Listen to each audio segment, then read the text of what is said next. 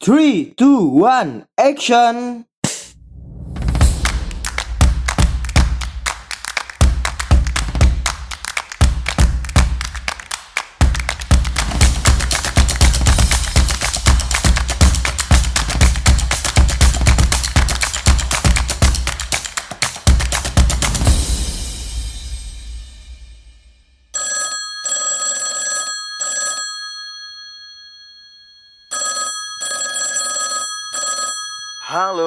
Selamat datang kembali di Pod by MA, tentunya di program Anak Komunikasi. Ya, pada pertemuan kali ini kita akan memperjelas lagi tentang media efek teori. Memang ini salah satu yang ya perlu kita ulang-ulang sih sehingga nanti apa ya, kita memahami eh, tentang alur-alur, kemudian kekuatan teori dan penjelasan-penjelasan tentang teori komunikasi. Ya, langsung saja karena komunikasi masih berhubungan ya dan tetap akan berhubungan tentang media. Jadi pada pembahasan pada pertemuan kali ini kita akan membahas tentang media efek teori. Nah, sebelumnya saya perlu menjelaskan. Jadi di sini mungkin agak panjang nanti akan saya jelaskan karena saya mengutip dari Ensiklopedia Teori Komunikasi ya. Ini editornya dari Stephen W. Littlejohn dan Karen F. Voss. Jadi saya membaca buku sehingga nanti semua yang akan saya sebutkan ini ya kecuali nanti mungkin ada yang saya tambah-tambah ya itu semuanya adalah dari buku yang berjudul tadi itu Ensiklopedia Teori Komunikasi. Ya langsung saja. Media efek teori.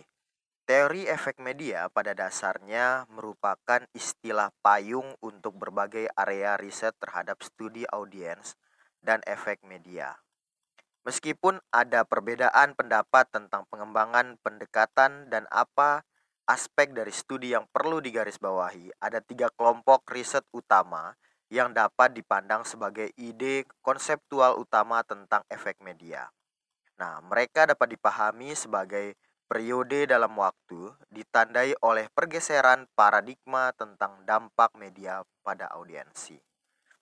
Ya, pada audiensi ya, bukan audiens. Secara umum, studi efek media punya sejarah yang muncul pada akhir abad ke-19 melalui teori kerumunan atau riset masyarakat massa. Terbuka pada pengaruh media massa dianggap sebagai akibat dari hilangnya otoritas institusi tradisional di keluarga, di tempat-tempat ibadah, contohnya seperti gereja ya, kemudian masjid mungkin kalau untuk yang beragama Islam dan negara dalam masyarakat yang fokus pada individualitas. Jadi fokusnya ini bicara tentang personal dengan sebuah media ya. Bagaimana orang-orang itu memahami sebuah media dan orang-orang itu berkumpul menjadi suatu masyarakat atau e, massa lah yang memandang sebuah media. Mereka memahami perilaku irasional dari audiensi massa, kemudian menjadi kajian riset psikologi media untuk mengetahui jenis kepuasan audiensi dari penggunaan media. Yang pertama adalah periode 1, yaitu model efek langsung. Periode ini mencakup karya di awal abad ke-20 yang kira-kira berakhir pada tahun 1930-an. Berdasarkan model stimulus respon dari psikologi, pandangan terhadap audiensi massa masih pesimis dengan massa anonim yang menggantikan komunitas. Media dikatakan akan berdampak kuat di mana anggota anonim yang terisolasi dari audiensi masa ini akan segera tunduk pada pengaruh dari media itu sendiri. Contoh misalkan teori jarum suntik atau teori peluru ajaib mengekspresikan konsep awal dari efek media. Teori ini berpendapat bahwa kemajuan teknis dan produksi massa dari kultur populer telah menciptakan audiensi massa yang fokus pada pesan yang sama. Dan Contoh yang selanjutnya adalah stimuli yang kuat akan menimbulkan respon seragam, mekanis dan langsung, yang kompatibel dengan niat pengirim. Dengan kata lain, setelah pesan disuntikkan ke audiensi, dia akan pengaruhi setiap orang yang memprosesnya. Ini yang kita bicarakan kemarin tentang tabel kekuatan teori. Kemunculan media penyiaran massa seperti radio, film, dan kemudian televisi merupakan keyakinan akan kekuatan media dalam menguasai audiensi. Meski mereka hanya memperoleh bukti melalui cerita ketimbang melalui riset ilmiah, contohnya ya, pada 30 Oktober tahun 1938, malam sebelum Halloween, Orson Welles melalui siaran Mercury Theater of the Air memproduksi dan menceritakan adaptasi radio dari cerita fiksi Sense yang berjudul War of the World dan kemudian menimbulkan histeria massal sebab orang mengira negara benar-benar diserang oleh makhluk dari Mars. Studi selanjutnya yang dilakukan oleh tim periset dari Princeton University menemukan bahwa meski dampak acara ini berbeda-beda karena faktor audiensi tertentu, pada umumnya kebanyakan warga Amerika Serikat sangat percaya pada media karena kerangka teoritis untuk perbedaan respon audiensi pada saat itu belum ada tidak banyak perhatian diberikan pada faktor-faktor yang mungkin menimbulkan perbedaan. Dalam artian di sini maksudnya adalah pada saat awal-awal tahun media itu muncul, masih banyak orang yang belum mengetahui sebenarnya efek, dampak, dan apa ya, semacam kayak spesifikasi dari media tersebut. Sehingga dari ketidaktahuan itu orang banyak yang langsung terpengaruh, mereka belum membiasakan. Nah, ini kadang orang-orang pertama kali mengenal media, mereka kadang harus beradaptasi dan mereka harus mempelajari bagaimana sifat-sifatnya. Nah, sehingga pada saat media itu menyampaikan segala sesuatu, orang langsung mempercayakan. Ini di periode yang ke-1. Yang selanjutnya yaitu periode kedua atau model efek terbatas. Pada tahun 1940, periset dari Columbia University menjalankan proyek penelitian besar pesan radio terhadap perilaku voter atau pendengar ya. Studi The People Choice oleh Paul Felix Lazarfeld, Barnard Berlson, dan Hazel Guid menggeser persepsi tentang efek kuat dari media. Mereka memandang media hanya berdampak minimal pada audiensi. Pada tahun 1958, Joseph Kepler, seorang konsultan komunikasi dan juru bicara utama untuk paradigma baru ini, mempublikasi buku berpengaruh di mana di dalamnya dia berpendapat bahwa efek media ialah kecil sekali. Penyebab terbatasnya efek media ini, menurut teori ini, adalah karena audiensi bisa mengontrol proses secara selektif. Orang dapat selektif memilih pesan media yang akan mereka konsumsi. Mereka dapat secara selektif memberi perhatian pada elemen tertentu dari suatu pesan, dan mereka dapat memilih mana yang akan mereka ingat atau belajar dari media. Pergeseran pandangan mengenai kekuatan dari media kekuatan audiensi ini ialah hasil dari riset persuasi yang menemukan koneksi sosial antar orang dapat mempengaruhi orang dalam aliran jaringan komunikasi. Dan atribut personal lain memiliki efek membatasi pesan media. Konsekuensinya, Lazarfeld dan rekan-rekannya mengembangkan gagasan aliran dua langkah dari pesan media. Sebuah proses di mana pemimpin opini berperan penting Ringkasnya, karakteristik personal dan sosial dari individu dan kelompok akan menyebabkan orang memilih komunikasi massa yang merefleksikan keyakinan mereka. Jadi, media digunakan sebagai penguatan. Ide keterlibatan media ini memotivasi beberapa periset untuk meneliti fungsi media secara lebih detail. Pada tahun 1959, Elihu Katz menyebut pendekatan ini sebagai riset penggunaan dan gratifikasi.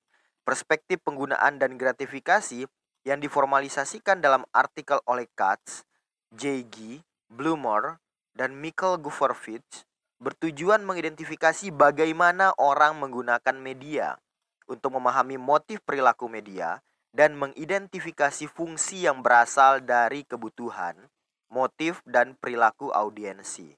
Teori ini didasarkan pada lima asumsi. Yang pertama, Orang termotivasi dan memiliki tujuan dalam menjalankan perilaku komunikatif. Yang kedua, orang aktif memilih dan menggunakan media untuk memuaskan kebutuhan atau keinginan. Yang ketiga, orang dipengaruhi oleh faktor sosial dan psikologis saat memilih di antara alternatif komunikasi. Yang keempat, media harus bersaing dengan bentuk komunikasi lain agar diperhatikan dipilih dan digunakan. Dan yang kelima adalah orang mampu mengartikulasikan alasan mereka dalam menggunakan media. Dengan munculnya media dan teknologi baru, teori ini masih mengkaji penggunaan media yang berbeda-beda. Nah, yang selanjutnya kita akan membahas tentang periode ketiga atau model efek kumulatif. Dengan menyebarnya televisi yang menjadi medium dominan sejak tahun 1960-an, sarjana atau peneliti ya mulai meragukan apakah masih mungkin memilih media. Paradigma baru berdasarkan teknik ilmiah yang lebih canggih, misalnya eksperimen lab, pendekatan multimetode, muncul dengan pandangan baru tentang efek kuat. Penekanan utama dari model ini ialah bagaimana media mengatasi kemampuan audiensi untuk membatasi diri dengan cara memberi tema dan pesan yang sama dan berulang melalui konten di berbagai macam media. Perbedaan antara model ini dengan model efek langsung terletak pada penjelasannya tentang pada konten yang sama ketimbang exposure pada satu kejadian. Dengan kata lain, Seiring waktu, audiensi akan mulai mengadopsi framing realitas menurut media dan memandangnya sebagai representasi dari realitas. Nah, di dalam-dalamnya dari ketiga periode tersebut ada beberapa teori. Contoh misalkan saya sebut ya, ini yang kita pelajari pada minggu lalu juga. Pertama adalah teori kultivasi. Salah satu contoh efek kumulatif media ialah teori kultivasi. Teori ini diusulkan pada tahun 1969 oleh George Gardner dengan merupakan model efek media terkuat sejak era teori peluru ajaib atau magic bullet atau bullet teori ya bisa kita sebut. Teori ini berpendapat bahwa melalui exposure yang berulang-ulang dan sering ke televisi, orang mulai memandang dunia sama seperti dunia di televisi dengan penekanan pada kejahatan dan kekerasan di banyak acara. Pecandu TV akan memandang dunia sebagai tempat yang lebih berbahaya ketimbang sesungguhnya. Akibatnya adalah legitimasi sosial atas realitas media meskipun teori kultivasi terutama memandang efek ini sebagai kognitif atau menyamakan dunia TV dengan dunia nyata dan efektif atau takut dan agresi, riset menunjukkan bahwa ini juga mempengaruhi perilaku orang. Gardner dan rekannya menyebut dua proses sebagai penyebab utama kultivasi media. Yang pertama adalah proses mainstreaming, mengacu pada hilangnya perbedaan kelompok karena kultivasi yang sama oleh pesan media. Proses kedua atau resonansi, mendeskripsikan kesamaan lingkungan kehidupan nyata seorang dengan kejadian yang digambarkan oleh media. Orang yang tinggal di lingkungan penuh kejahatan, contohnya, yang takut jadi korban kejahatan, akan menerima pesan dengan dosis dua kali lipat. Teori kultivasi telah dikritik karena efek jangka panjangnya sulit diverifikasi atau difalsifikasi dengan metode non pelaporan diri. Yang selanjutnya ada teori penentuan agenda atau agenda setting ya. Contoh lain dari efek kumulatif media ialah penentuan agenda.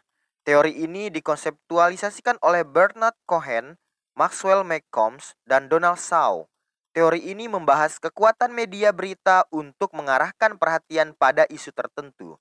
Cohen menangkap esensi dari efek penentuan agenda ketika dia mencatat bahwa media tidak mengontrol apa yang dipikirkan, namun cukup kuat dalam mendikte apa yang akan dipikirkan. McComb dan Shaw menguji teori ini dalam konteks kampanye presiden tahun 1968 dan menemukan persamaan antara isu utama media dengan agenda voter yang belum menentukan pilihannya. Efek penentuan agenda didasarkan pada asumsi bahwa agenda media sebenarnya mendahului agenda publik. Lebih jauh, media harus reliable, objektif, dan independen dari kepentingan tertentu. Karena fakta bahwa pemilihan kejadian untuk dimasukkan ke dalam agenda media itu dipengaruhi oleh interpretasi yang dominan atas dunia penentu agenda jelas dikaitkan dengan framing riset. Pada saat yang sama, agenda media kemungkinan juga membentuk kerangka interpretasi penerima berita kejadian. Dalam perluasan dari teori awal, level kedua penentuan agenda, media juga menunjukkan bagaimana orang harus berpikir tentang sesuatu isu ada dua tipe atribut, kognitif, substantif, atau topikal. Dan afektif yaitu evaluatif atau positif, negatif, dan netral. Dengan mengadopsi gagasan ini, McCombs dan Shaw kini berpendapat media mungkin tidak hanya memberitahu kita tentang apa yang mesti dipikirkan, tetapi juga siapa yang dipikirkan dan mungkin apa yang perlu untuk dilakukan. Nah, yang selanjutnya yaitu teori spiral kebisuan.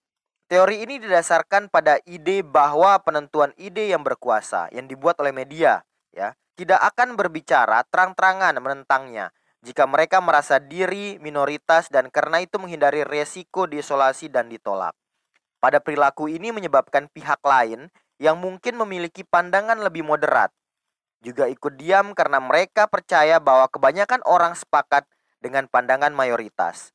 Pada akhirnya, proses ini membentuk spiral kebisuan dan dapat menyebabkan hilangnya pandangan yang mungkin dianut oleh banyak orang. Teori ini digagas oleh teoritis media Jerman Elisabeth Noel Neumann.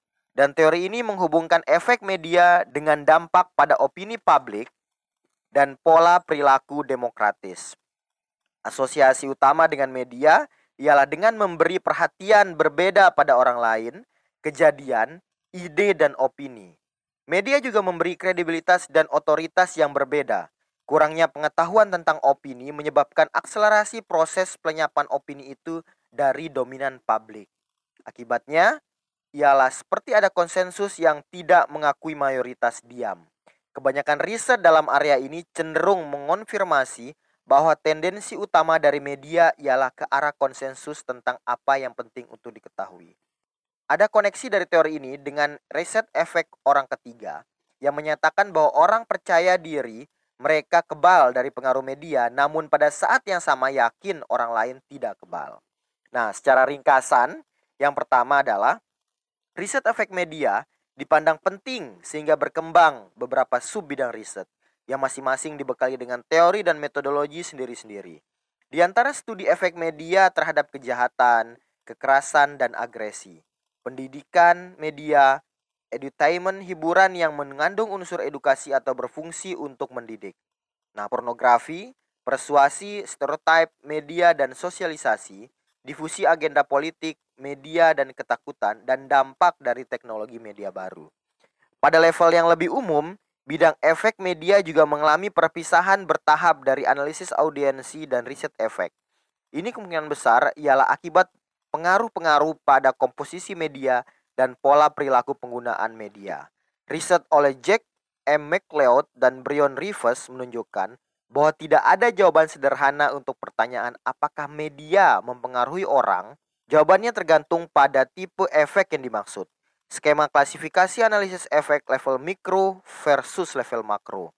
Efek spesifikasi konten versus efek penyebaran umum. Efek sikap versus perilaku versus perubahan kognitif. Dan efek perubahan versus stabilisasi telah menyebabkan konseptualisasi efek media makin canggih dibandingkan di waktu yang lain. Nah, itulah penjelasan tentang media efek yang dalam artian ada beberapa periode ya. Yang pertama adalah periode 1, model efek langsung, periode 2, model efek terbatas dan periode 3 yaitu model efek kumulatif.